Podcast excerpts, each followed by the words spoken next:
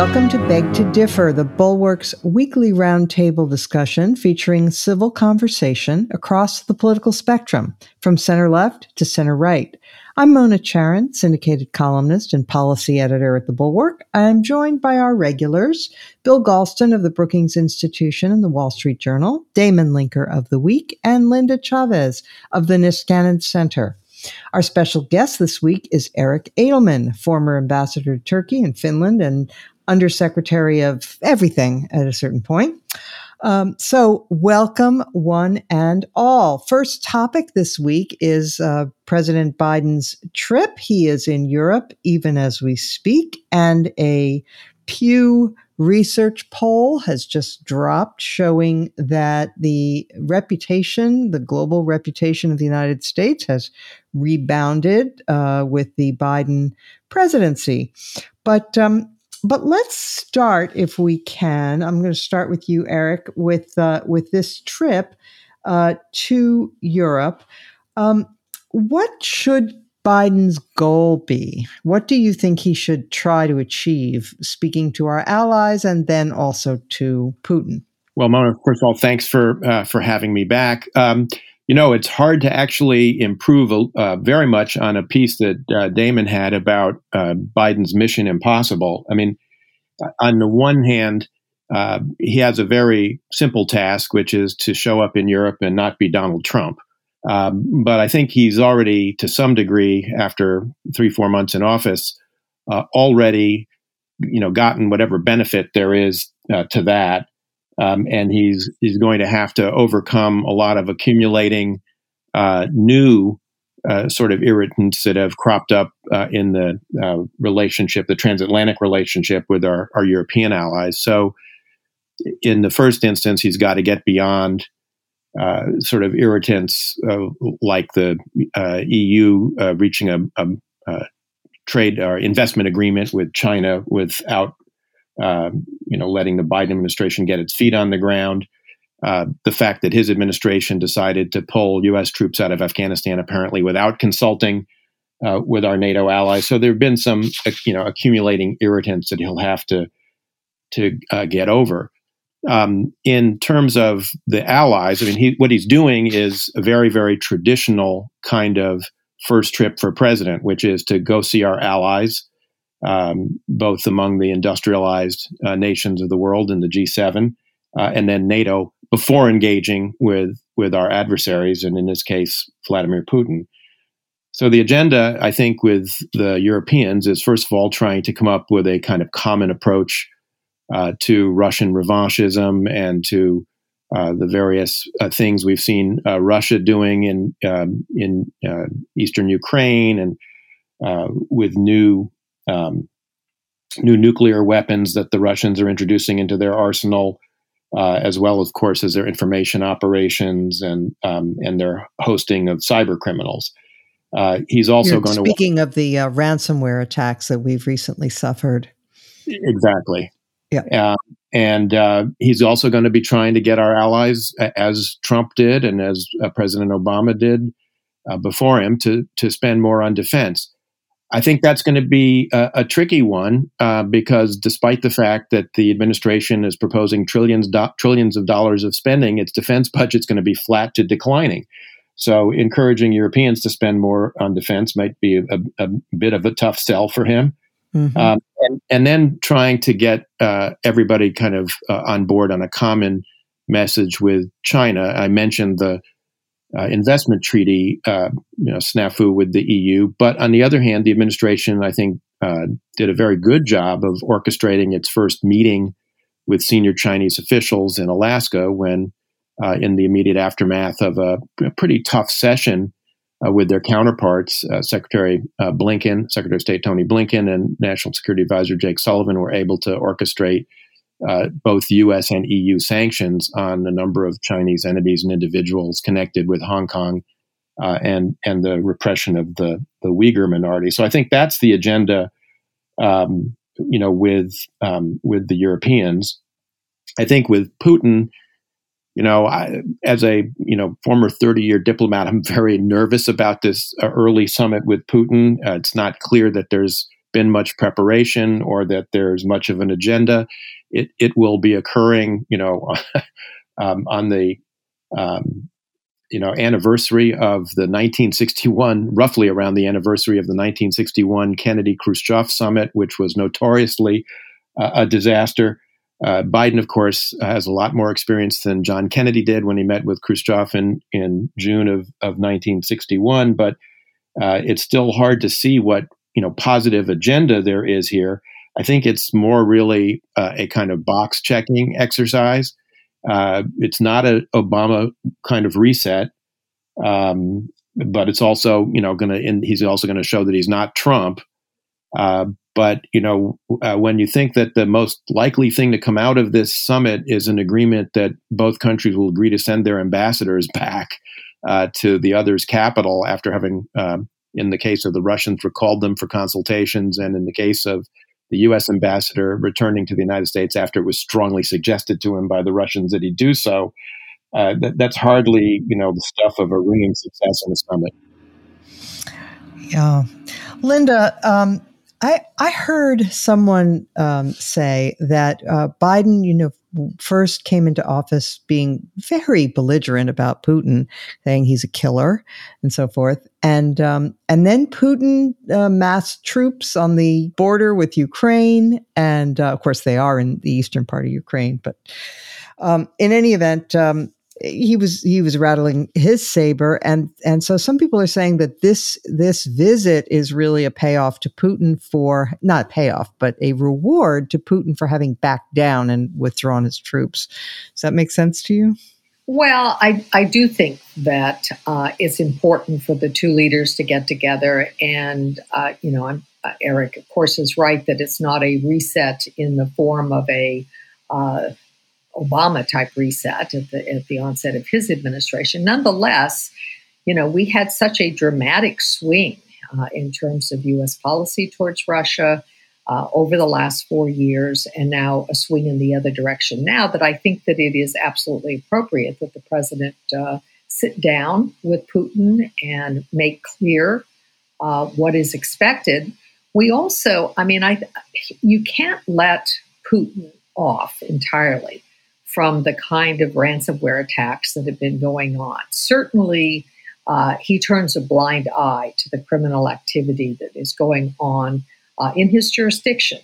And clearly, if those uh, same thieves were targeting Russian companies, um, they would uh, not be free. They would be rounded up uh, and dealt with. So I do think it's important that the president makes clear that uh, Putin himself is not totally off the hook in terms of what's going on, uh, in terms of the kinds of criminal attacks that are taking place and are taking place from uh, Russian soil. So I think that's uh, terribly important. But it's also important, you know, that uh, President Biden decided to meet uh, with the allies first to reestablish a close relationship with our allies and to attempt to put on a united front because, of course, the message that Putin got over the last four years is that the Atlantic Alliance didn't mean very much uh, in terms of the what the President of the United States thought, and that it was all about a personal relationship and had very little to do uh, with U.S. strategic interests. It had to do with Trump and I would say probably with his own commercial interests. Um, so I think, you know, I, I, think this is an important meeting. I don't know that we're going to come up with, you know, some communique afterwards that's going to have any kind of grand, you know, shifts in policy. I doubt it. But I also don't think that it would serve Putin well, um, you know, to engage in a Nikita Khrushchev banging his shoe on on the table sort of event either. So um, I think it's worth watching, and I am cautiously optimistic that Biden will set the right tone and take a tough stance uh, with Putin without being, you know, bellicose. Bill, um, Biden uh, pledged that uh, he will purchase, the U.S. will purchase 500 million doses of the coronavirus vaccine for international distribution. Um, And um, so, in so in that sense, he is joining a vaccine diplomacy battle. Uh, Russia and China are distributing vaccines around the world, uh, although the China vaccine was recently reported is only about fifty percent effective. Um, do you think the uh, that that's enough? Five hundred million doses. I'll, I'll, I'll read you in a second from the Economist magazine. They're very tough on him about this, but let me hear you first. hear me for before you hear it from the horse's mouth. All right. I actually think it's a very good start. Mm-hmm. It's no more than that, but you know, I I think that is a big deal by global standards, excluding India. right. right. I mean, India is in a class by itself at this point, and it's going to take a concerted effort and a lot more than 500 million doses uh, but 500 million could do a lot of good in a lot of places, starting with Africa, but not ending there. And uh, uh, it would have been a dereliction of duty not to join this international competition. And in the long run, I think the United States is in a, is in a good position uh, to lead the effort. Uh, and it, I find it very encouraging that Pfizer was willing to deal with the administration for 500 million doses on a nonprofit basis, considering what an enormous contribution the uh, vaccine has been making to Pfizer's bottom line. So I'm not in a critical mood about that right now. Uh, has it taken the administration a little longer than it should have to get here? Yes. But on the other hand, it's not clear to me that this kind of program could have been sustained in the court of public opinion before substantial progress had been made here at home, which it now has, thank God. Uh, Damon, um, arguably, getting this vaccine uh, developed and then getting it uh, administered is one of the great American success stories of the past year. Uh, there's there's been so much else that's been dismaying, but this was this was a real feather in our cap. Um, so now I will just say what the uh, Economist magazine uh, argues. They say to get 70% of the planet's population inoculated by April, um, the IMF calculates, would cost just $50 billion. The cumulative economic benefit by 2025 in terms of increased global output would be 9 trillion to say nothing of the lives saved and so on. And so they they take after not just Biden but the whole um, developed world, the EU, and so forth, saying, "Look, uh, this is this is a no brainer. Why are you not doing this faster, please?" So, well, Mona, if you're asking me if it's in uh, everyone's interest everywhere for us to try to get the entire world vaccinated, uh, I think that's probably true. Um, I mean, the statistics that the economist marshals for that are are strong. I tend to be a little skeptical in general about predictions uh, that sound incredibly precise about what doing or not doing something will result. I mean, I remember mm-hmm. a lot of a lot of progressives were were saying around the time of the Affordable Care Act debate that uh, if we don't pass this, this many people will die. And yeah. you always think, well, okay, uh, I guess if you make a million assumptions and they all work out exactly right, then yes. But it is also true that uh, obviously the the the uh, economic drag presented by the pandemic, in addition, of course, to the loss of life and uh, the medical cost, all of it together, uh, it, it, should put it enormously as as an issue of self interest for us if we can help to make it happen. Uh, but then also, of course, in, in a moral sense. Um, uh, we have something that can save the world. And uh, given that it's not going to bankrupt us to to help to spread that around and and to help the world, uh, I don't see why we wouldn't do it. It's not like it's um, the cost is is pretty minimal uh, when you weigh it against the benefit on on many fronts. Yeah, and uh, can I just add that the the Russians, you know, typical, they um they promised to give Bolivia vaccines, right? But in exchange, they wanted a deal about rare earth minerals that Bolivia has and certain other things. And you know, we have a chance here to be the generous benefactor. And boy, um, it would it would be in our interest, it seems to me, to take that opportunity. Um, well, you can there see uh, why Trump admires the man so much because uh, that's that's the the mob boss mentality of governance right there. Oh, you want me to help you out? What you got for me? Yeah, yeah, that was, and I'm sure that that would have been Trump's uh, attitude. Absolutely. What yes. we're going to give this away for nothing? You got to be crazy.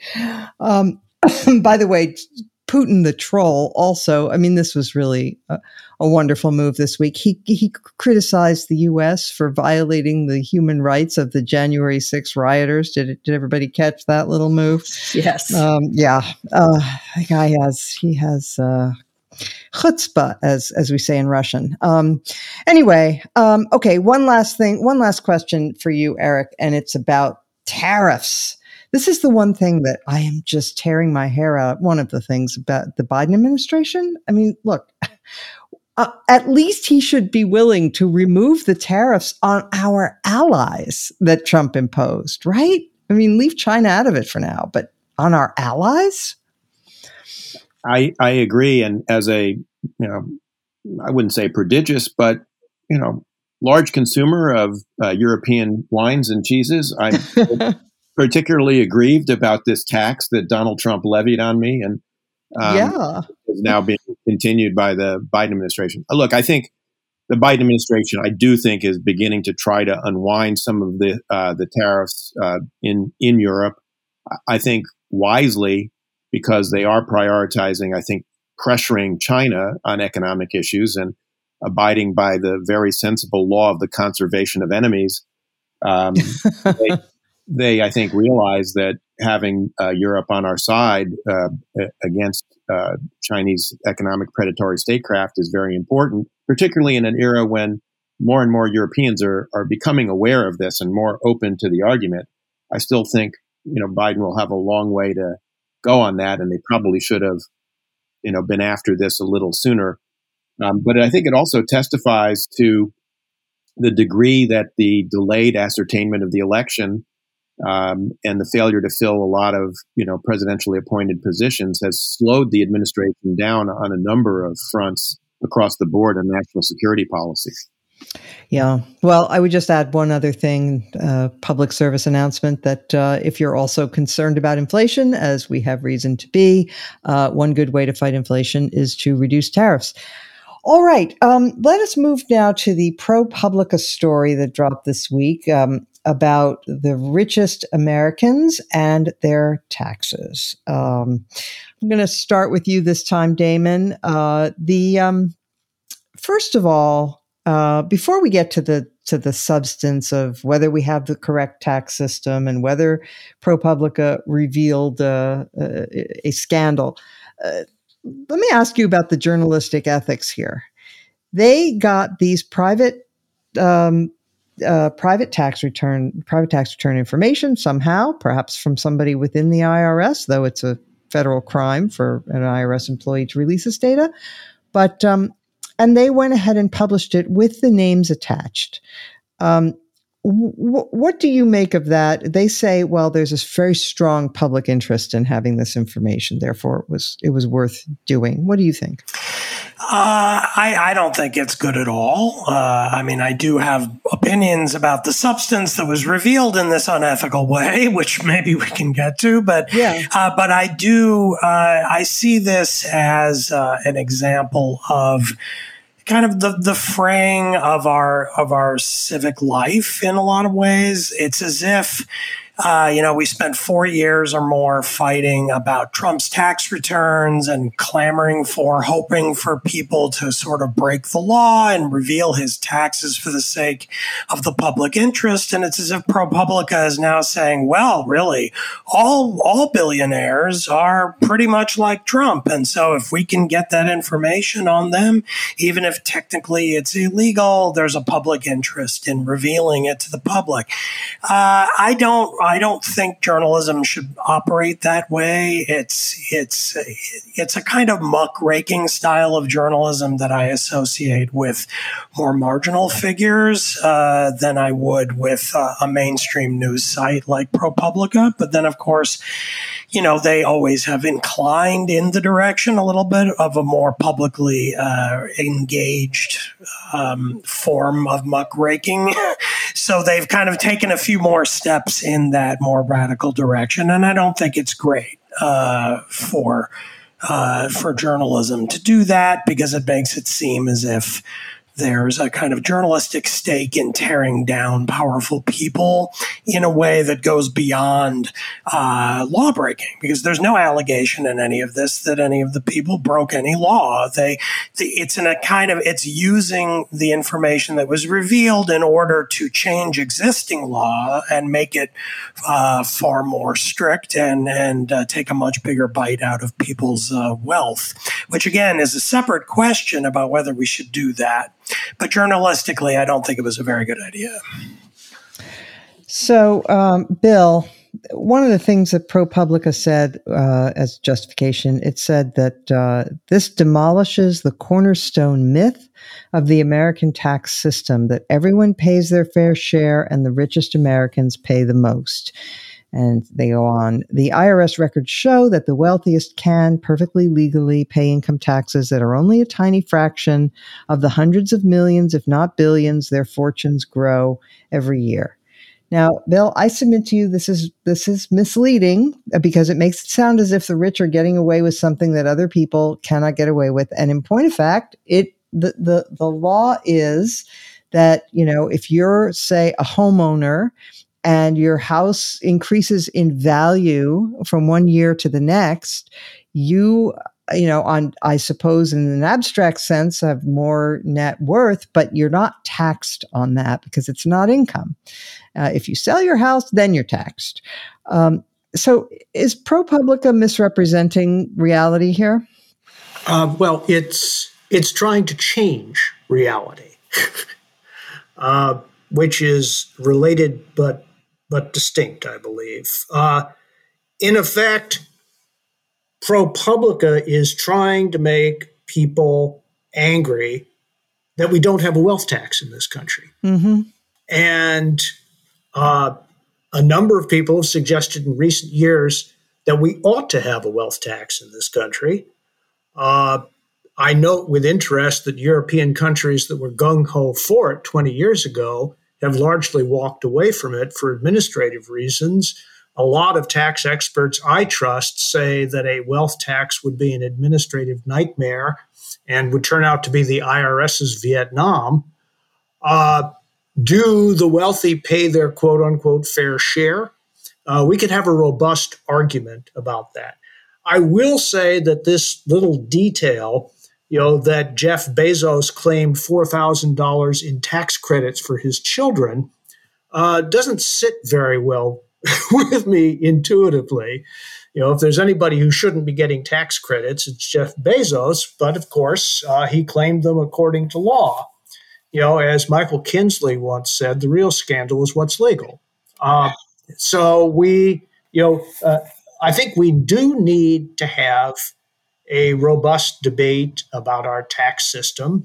And the Biden proposals have helped to trigger that debate. But if ProPublica is trying to suggest that somehow there is lawbreaking going on, then it's way off base. Um, Linda, to follow up on Bill's point, um, so in uh, 1990, 12 countries in Europe had a wealth tax. Today, there are only four. Um, and what they found is that they are very expensive to administer. They're hard on people with lots of assets but very little cash. They distort saving and investment decisions, and they push the rich and their money out of the taxing country. So, um, so there we are. France estimated that uh, its wealth tax led to an exodus of 42,000 millionaires between 2000 and 2012. Uh, so, so there's that. But then let me also pose, uh, present a few data.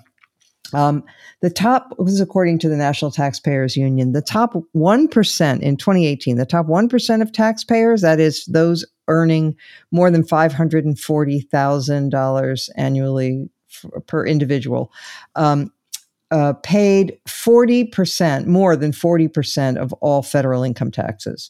The top 5%, uh, those making more than $217,000 roughly, uh, paid 60% of the, of the income taxes. The bottom 50% um, paid 2.94% of all income taxes. So, you know, that whatever you know the, the billionaires do have it good you know no question about it.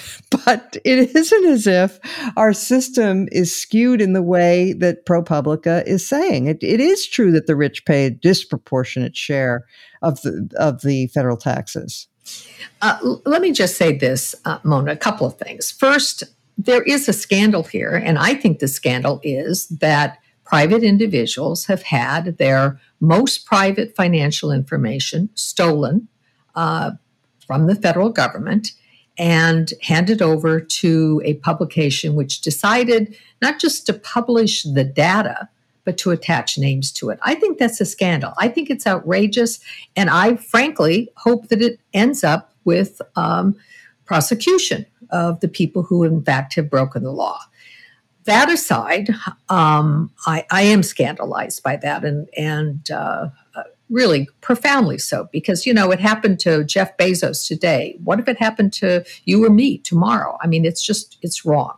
Yep. But there are some policy questions here, and the United States, as you rightly say, has never had a wealth tax. Uh, Elizabeth Warren ran for president of the United States, tried to, you know, get the nomination of the Democratic Party, proposing a wealth tax. She didn't do very well. It wasn't all that popular.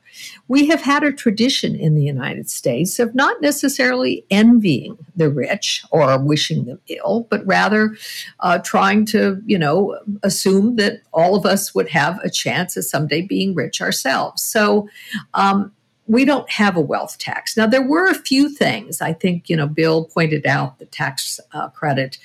Uh, you know, when, when you do your taxes, you do make a choice. You don't have to take every single uh, deduction that you make. Um, and obviously, Jeff Bezos was in a position that he did not have to claim that tax credit, even if, um, according to the uh, you know return that he filed, he um, he was entitled to it. But secondly, there were some things that I did think showed some loopholes. I am against the idea of taxing assets because it would not just harm the Jeff Bezos and and other uh, multi-billionaires in the world. It would ha- it would harm a lot of people who have their uh, retirement funds uh, in pension funds. You know, if you look at uh, someone's net worth uh, based on what they have in the IRA, or if you're, for example, you know hope to make some of your retirement income in real estate uh, you may have big assets on the books but it is not something that you can enjoy day to day but there is a loophole that i found troubling in this that i think congress uh, perhaps should look at trying to, uh, to close and that is as long as you're not touching your assets um, and therefore they're not subject to capital gains. Um, it's fine with me that, that they are not taxed as assets. But if you borrow against those assets and take that uh, money, uh, you know, in the present term, you're also not taxed on it because uh, it's borrowed money. It's not. Um, it's not money that um, you know that you are earning. Perhaps you know they ought to look at whether or not there are some changes that can be made if you were t- uh, taking money against assets um, that will, uh, you know, not be sold, but are using that income day to day, perhaps that ought to be taxed. Now, that would again not just affect the rich. There are a lot of people, uh, particularly during uh, the housing boom, who took money uh, that they had in equity in their home and used that to live on. Uh, presumably, um, if they were taxed on it now, you'd have to figure out a way so that they not be taxed on it later uh, when that property was disposed of. But there may be some minor things that we can uh, learn from this exercise, but we could have learned it just as well without attaching names to it. Uh, and I think that was just 100% wrong. Mm. Okay, both Bill and Damon want back in on this. Eric, I'll come to you shortly. Bill. Well, uh, this is in the beg to differ mode, mm-hmm. Mona. Uh, I, I have a feeling I'd be hearing from you. Yeah. uh, just you know, just as you know, as a matter of you know strict accuracy as opposed to well-intentioned statistics that can be misleading. The fundamental question is not what share of federal income taxes the rich pay. Right? The fundamental question, that's the wrong denominator. The right denominator is the taxes they pay relative to their taxable income, what that effective tax rate is. Uh, and because you could easily have the top 1% with 60% of the national income paying 40% of the federal income tax. And if you just focus on the 40% and not the 60%, uh, you're going to mislead yourself and others. Okay, I, I beg to differ with you because I've also looked at those data, which I don't have right in front of me. But um, even as a uh, as a percentage of the national wealth, it, it still works out that that the rich are paying what I regard as more than their fair share, or or their fair share, or lots. Let's put it that way. Okay, Damon. Uh, well, on that specific issue, I would go back to the um, um, ethically questionable ProPublica piece, which actually does try to to put some numbers on this by coming up with like a, a real tax rate for people like Jeff Bezos, and shows that that as a, a percentage of uh, their wealth, they're paying a pretty small percentage of their own. Now, because they have so much, if Jeff Bezos pays two percent effective tax rate, that's still a huge chunk of change and is going to dwarf let alone people who make a lot less than I do.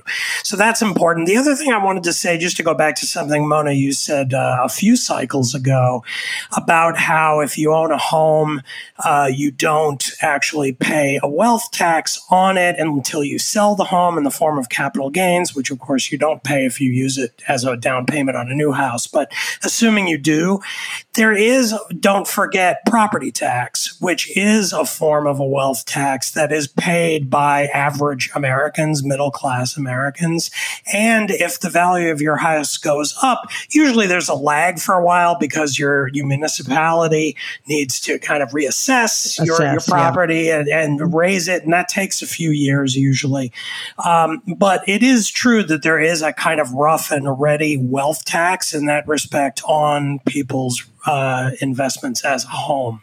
So, in that respect, we're already paying, average Americans are paying a kind of wealth tax. And so I realize it's very difficult to try to come up with a way of doing this efficiently to like how exactly how do you establish the market value of all the assets that a very wealthy person has? Yeah, that would probably be a bit of a bureaucratic nightmare. Uh, on the other hand, uh, computers are really powerful.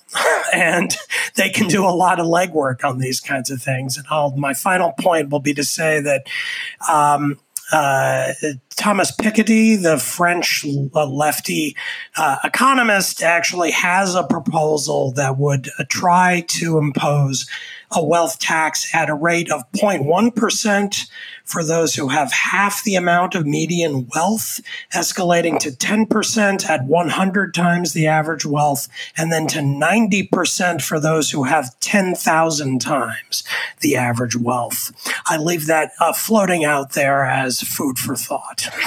doesn't he? Doesn't he suggest that it would be an international tax? Well, that's the only way it could work because yeah, I forget well, who said it because because and that's why in a way why when it comes to corporate taxes, Biden is going around the world saying to everybody, "Hey, we want America to jack up our corporate tax rate again, but we can only do that if everybody else jacks it up with us, so that they don't leave our country and go to yours." And everyone yeah. else is turning back to him and saying, "What are you crazy? Why would we do that?" Yeah. Uh, Um, so yeah, it's it's a problem. right. All right. Well, I I um would like to point out a different problem with our tax code that has always uh, bothered me, and that is, um, and it does involve people with means, uh, but not not billionaires per se, but just everybody who itemizes. Um, our current tax system relies very much on people's um, honesty.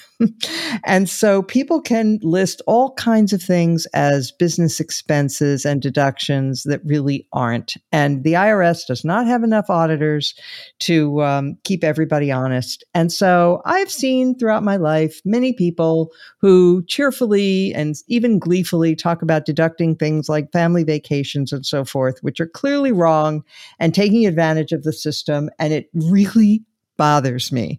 Um, and so, um, and so, Eric, I will turn to you on this. I, I, um, you know, when I when I took tax in law school, I thought it was going to be the dullest course. It turned out to be really interesting because tax law is entirely public policy. It's all judgments about what we want to encourage and what we want to discourage.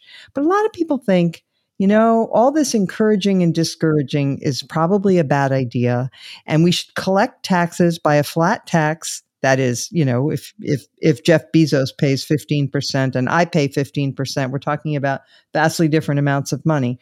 But it would simplify things and you wouldn't have the state getting in there and saying we want to encourage this or we want to discourage that. And you would not have this phenomenon of people saying i'm i'm writing off $10,000 for my you know my son and his girlfriend to go you know to Bermuda.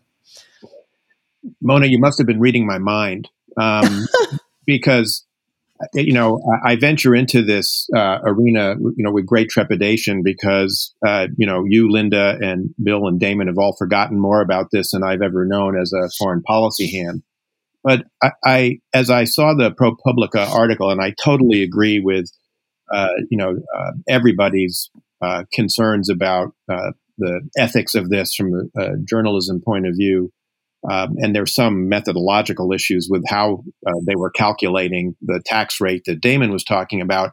The thing that did struck me was, um, you know, this uh, is a little bit like, um, you know, Claude Rains turning to Humphrey Bogart um, in Casablanca and saying gambling in the casino, I'm shocked.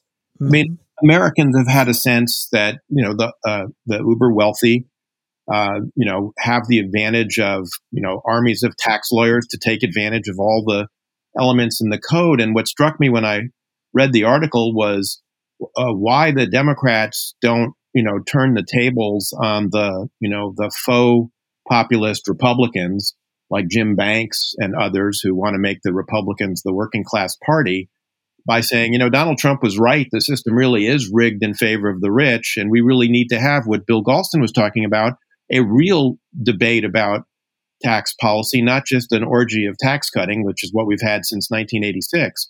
And the, the one thing that does, um, you know, make sense to me would be a flat or a step tax of some kind uh, that got the government out of you know uh, channeling um, revenues uh, hither, thither, and yon on the basis of special interests uh, that can get a majority in Congress. Um, by the way, since we've been talking about Putin, uh, one of the very few good things Putin did for Russia early in his tenure was institute a, a flat tax or a step tax, actually. Uh, which worked quite well in a country where most people weren't paying taxes at all. Suddenly, everyone started paying taxes, uh, and it helped strengthen the Russian state, which had been incredibly weakened um, uh, in the aftermath of the collapse of communism. So I, I think uh, it'll be interesting to see whether the Democrats can turn this to some advantage politically. Uh, if they were uh, if they were good, they certainly would be able to. I think. Okay. Um, speaking of Democrats, um, they had um, they had a very uh, strong response to a uh, position taken by Senator Joe Manchin, um, who uh, wrote an op ed last weekend saying that he would not support the For the People Act. And uh, so MoveOn.org wrote a piece saying, expel Joe Manchin from the Democratic Party. Um, there's talk about having a progressive challenger to him in the primary in uh, West Virginia. Um, and uh, Alexandria Ocasio Cortez said uh, she she impugned Manchin's motives because she said HR one that was the for the People Act stands up against lobbyists and dark money. I would reckon to think that this is probably just as much a part of Joe Manchin's calculus as anything else because when it comes to this bipartisan argument, I don't buy it. Um, so Bill Galston uh, are the uh, are the Democrats handling their Joe Manchin problem very well? You can't, uh, you know, you can't do without him. So you better not demonize him. Uh, should also recognize that uh, you know he is a man of pretty sturdy convictions, and he genu- he genuinely believes uh, that there are substantial portions of the For the People Act that simply will not pass constitutional muster. I think it would be the better part of wisdom uh, for the Democratic Party to sit down with him and with other skeptics within the party. Uh, he's, you know, he's standing up and taking all the arrows for them, but there are a lot of Senate Democrats who have quieter doubts about either the political wisdom or the constitutional appropriateness of particular pieces of HR 1, sit down and talk through where the areas of agreement are, try to widen them to the greatest extent possible, and then go with go with a bill that at least has the unanimous support of Senate Democrats. That's not going to help them pass the bill, but it will spare Mr. Schumer the embarrassment of putting up a bill uh, that won't even get unanimity among some Democrats and may smoke out some of the quiet doubters. Linda, I'm beginning to get the suspicion that the Democratic leadership in the House and Senate is not very nimble. yeah, think? uh, look, they, they do have a problem um, on their hands. Um, there is a lot of diversity within the Democratic Party. They do have their, what I consider extreme left wing, um, represented by people like uh, Alexandria Ocasio uh, Cortez, but they're um, but they also have the Joe Manchins. And if the Democratic Party wants to hold on to power, if they want to grow, if they want to continue to be reelected, they are far better off moving towards the Joe Manchin wing of the party than they are uh, toward AOC and her wing. Um, there are people, uh, I suspect, like you and me, that if we lived in West Virginia, um, and we're confronted with a, a, a, not so good Republican candidate, uh, particularly one who had Trumpist leanings, and a Joe Manchin, we'd easily vote for a Joe Manchin. Um, and so I think um, I think the party has got to learn to deal with this. But I also think, you know, uh, Christopher Caldwell had a, uh, a piece in the New York Times, I think it was today. Senator Joe Manchin has a point, and it was about the specifics of uh, the voting bill, the HR one, which we've discussed several times on this show. It is too broad. It encompasses a lot more than simply voting, and even some of the prescriptions on voting itself I'm not sure that they are necessary. Um, just as the Republicans are trying to change voting laws in a way that are unnecessary because there wasn't fraud uh, during the last election uh, to speak of, so, too, I think the Republicans are using this particular moment to try to enact a kind of sweeping change in our vote. You mean the Democrats? I'm sorry. I'm sorry. Yeah. The Democrats. The Democrats are trying to use uh, what's going on as a, a way to have sweeping change in our laws with respect to voting, which have traditionally been state by state, uh, with different states differing in their approach. Um, and when you look at the last election, even the last couple of elections, the fact is you've got a lot of people who are voting in the United States. More than, you know, I, I think I read the statistics that there were more people who turned out in the last election, a larger percentage um, of the voting population in the last election than in any election since uh, the early 1900s. I mean, that's pretty dramatic. That that's something we ought to be patting ourselves on the back.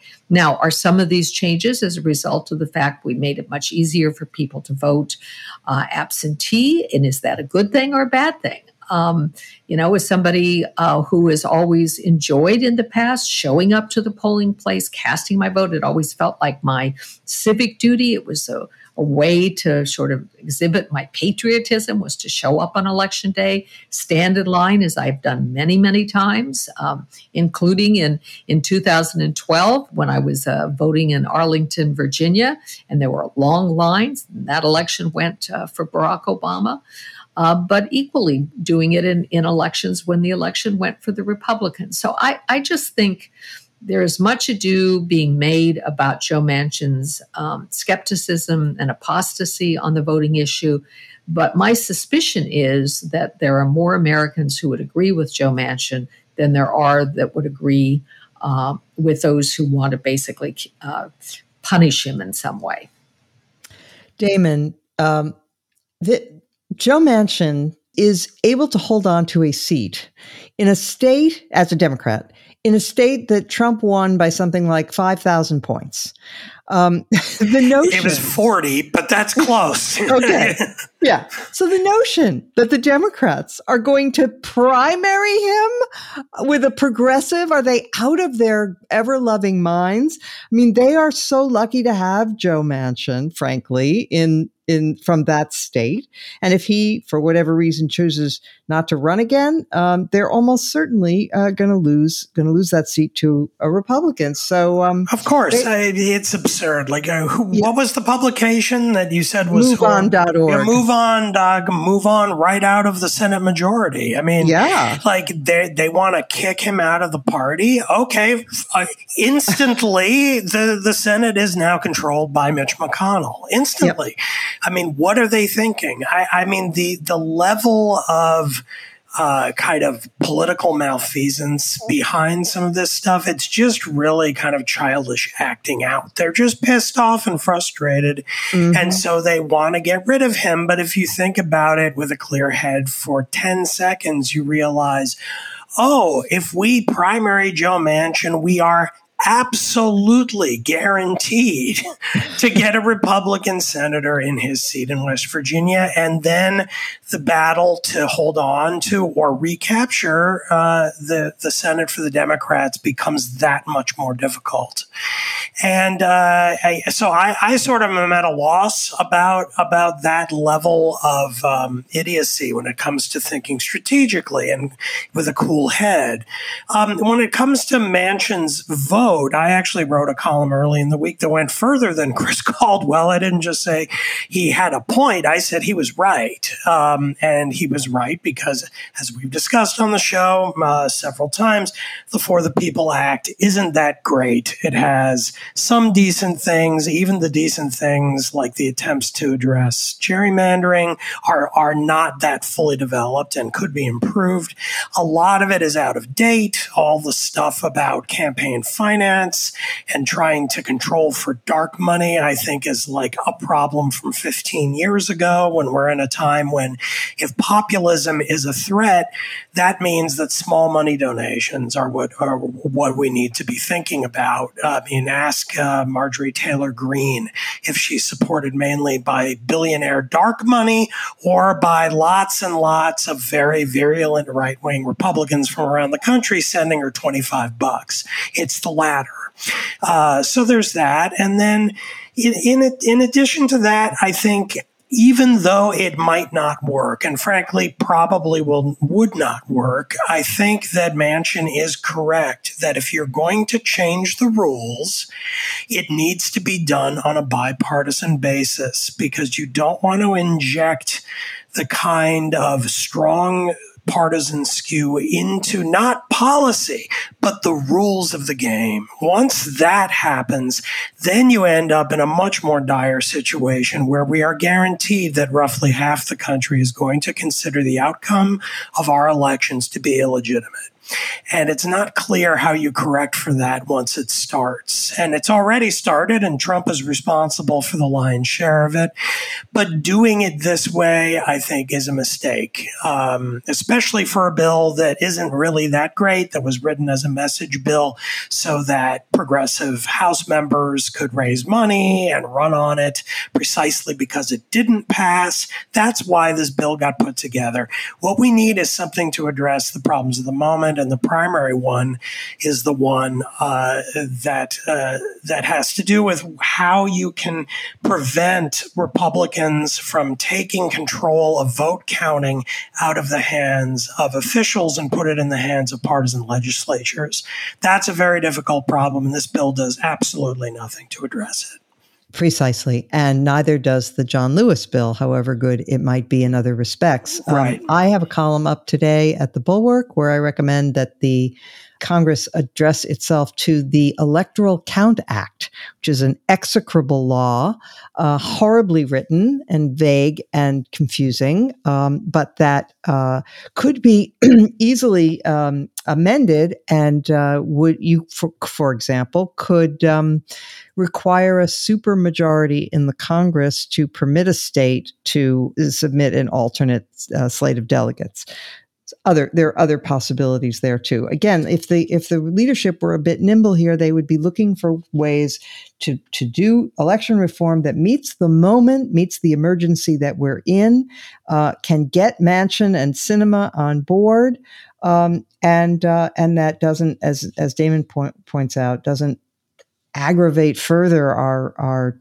uh, crisis of confidence uh, in our electoral process. Okay, Eric.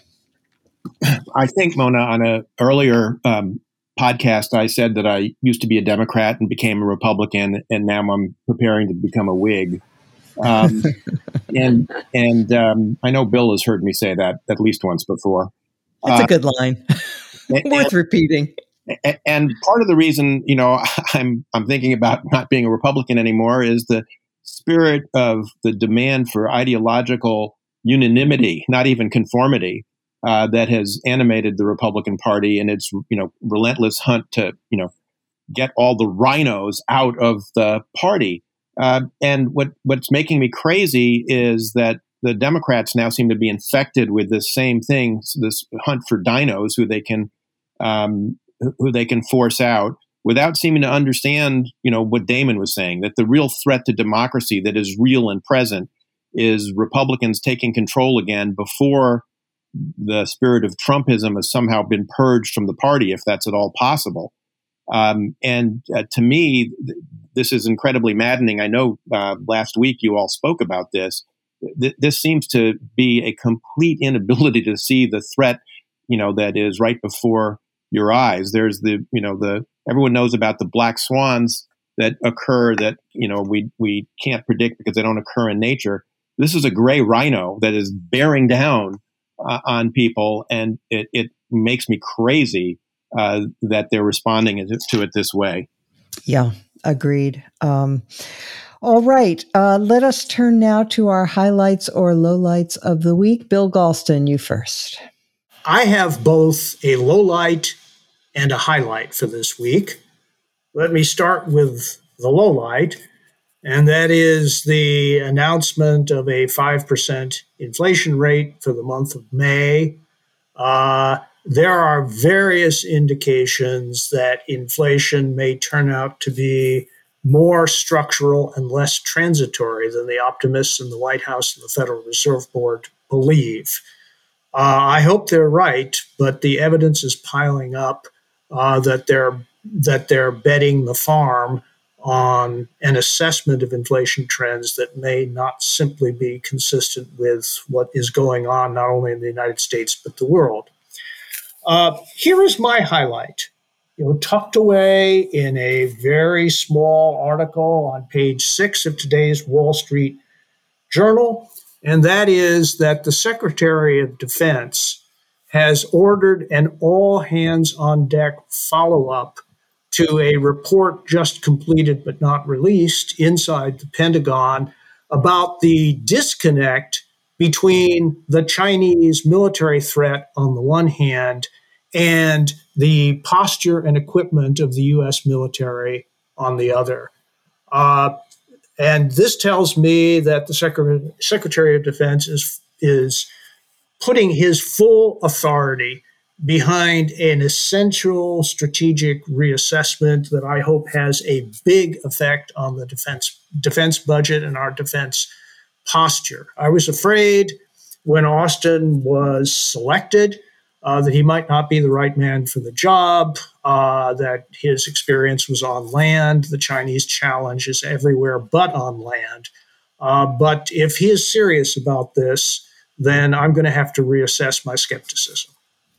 Okay, Linda. Well, I unfortunately have a low life uh, to focus on. As you know, I spend a lot of time thinking about and working on the immigration issue. And of course, we have this crisis at our border of unaccompanied minors coming into the United States, taken into custody first by the Border Patrol and then turned over to the Office of Refugee Resettlement. Well, this week, revealnews.org published a piece about one such um, young man, a 16 year old child who was in custody in a San Antonio migrant children's shelter. The actual incident uh, took place in 2020, but it's only come to light. And what this article, uh, which is entitled, I'm Going to Tase This Kid, Government shelters are turning refugee children over to police. What this incident shows is a 16 year old man a young man who was having a, an emotional uh, breakdown. He was uh, a victim of um, gang violence in his home country and had come to the United States. And he was clearly uh, emotionally very distressed and basically refusing to go to class and in a, um, a bathroom at this facility. And the facility then called uh, the local police, and the police, rather than trying to find out really what was happening. They didn't speak um, any Spanish. The child um, didn't speak any English. Um, and when he did not immediately respond to orders in English to, uh, to turn around and face them, uh, this officer began tasing him and tased him for 36 seconds. So it's a terrible um, incident. My fear is it's probably uh, not the only such incident, and I would commend those who are concerned about this uh, to read the article because there we have now, you know, uh, some 15,000 or so children, I believe, um, in maybe it's 20,000 by now, uh, in um, custody in these ORR sites and um, to have these children who've been victims already of so much violence where they came from to now be victimized by uh, police officers uh, when they've not done anything but refused to go to class is just heartbreaking. Yeah, um, the the border patrol people all seem to speak Spanish. Is that right? I mean, this this must not have been somebody with border patrol, right? No, this was not. This was local police, and that was the problem. They turned yeah. them over to local police. They called local police, and this, uh, you know, sixteen year old was treated as if he, you know, were a criminal. You were a criminal, and yeah. yes, he had engaged in some bad behavior, had broken some things, and but you know, his main problem was that he was refusing to go to class and and being verbally abusive. But that mm. does not require being tased for 36 seconds. Right. Okay. Damon. Well, uh, you can file my item uh, under Twitter is not the real world, uh, or the staff of the New York Times is not the real world, uh, because this week uh, Bari Weiss, who uh, listeners may remember, uh, used to work for the New York Times uh, on the op ed page, although she was not a regular columnist. She mainly, her job was mainly to commission pieces for the paper.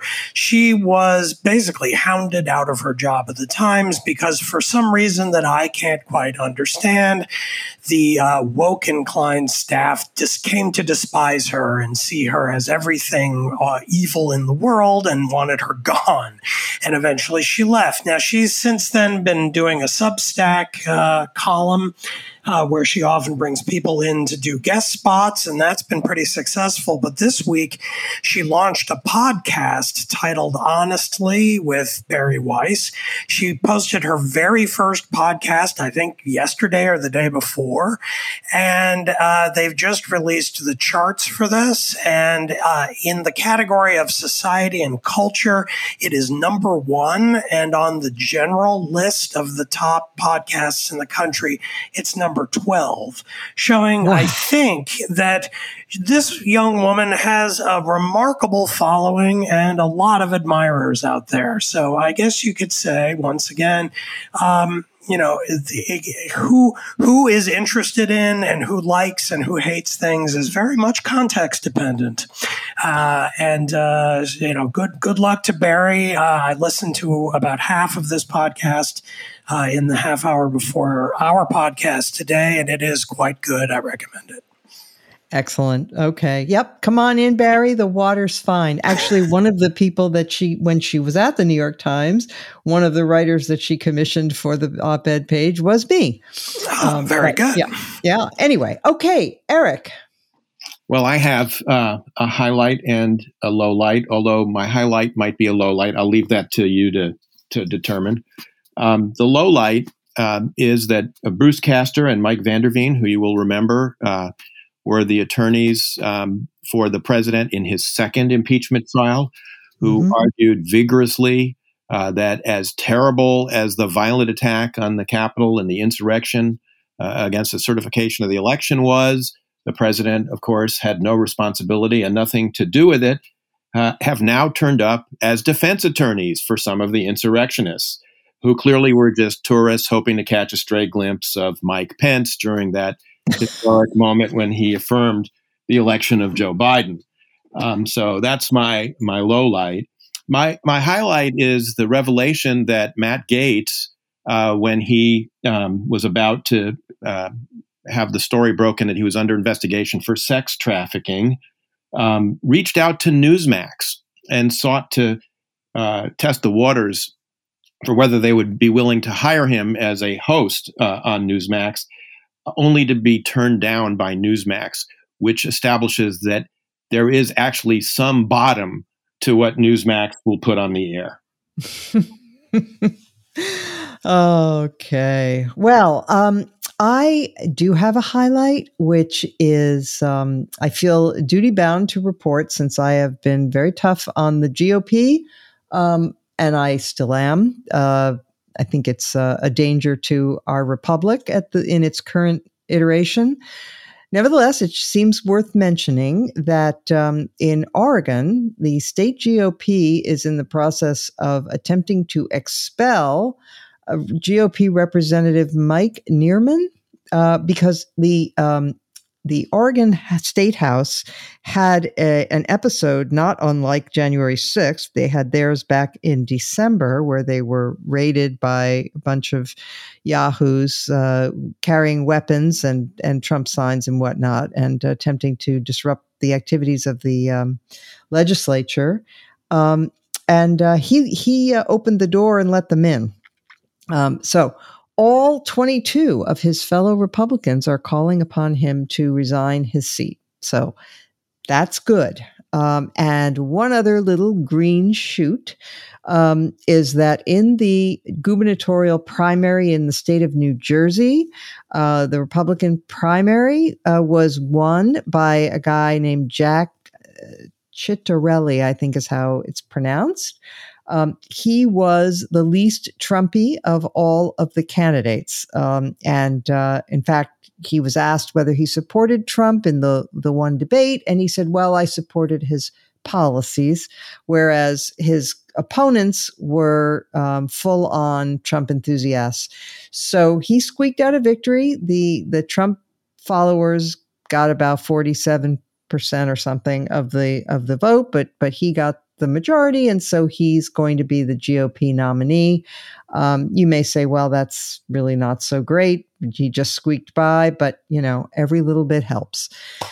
And with that, um, I want to thank you all for listening. I want to thank Eric Edelman for being with us this week. Always a joy. And uh, we will return next week as every week.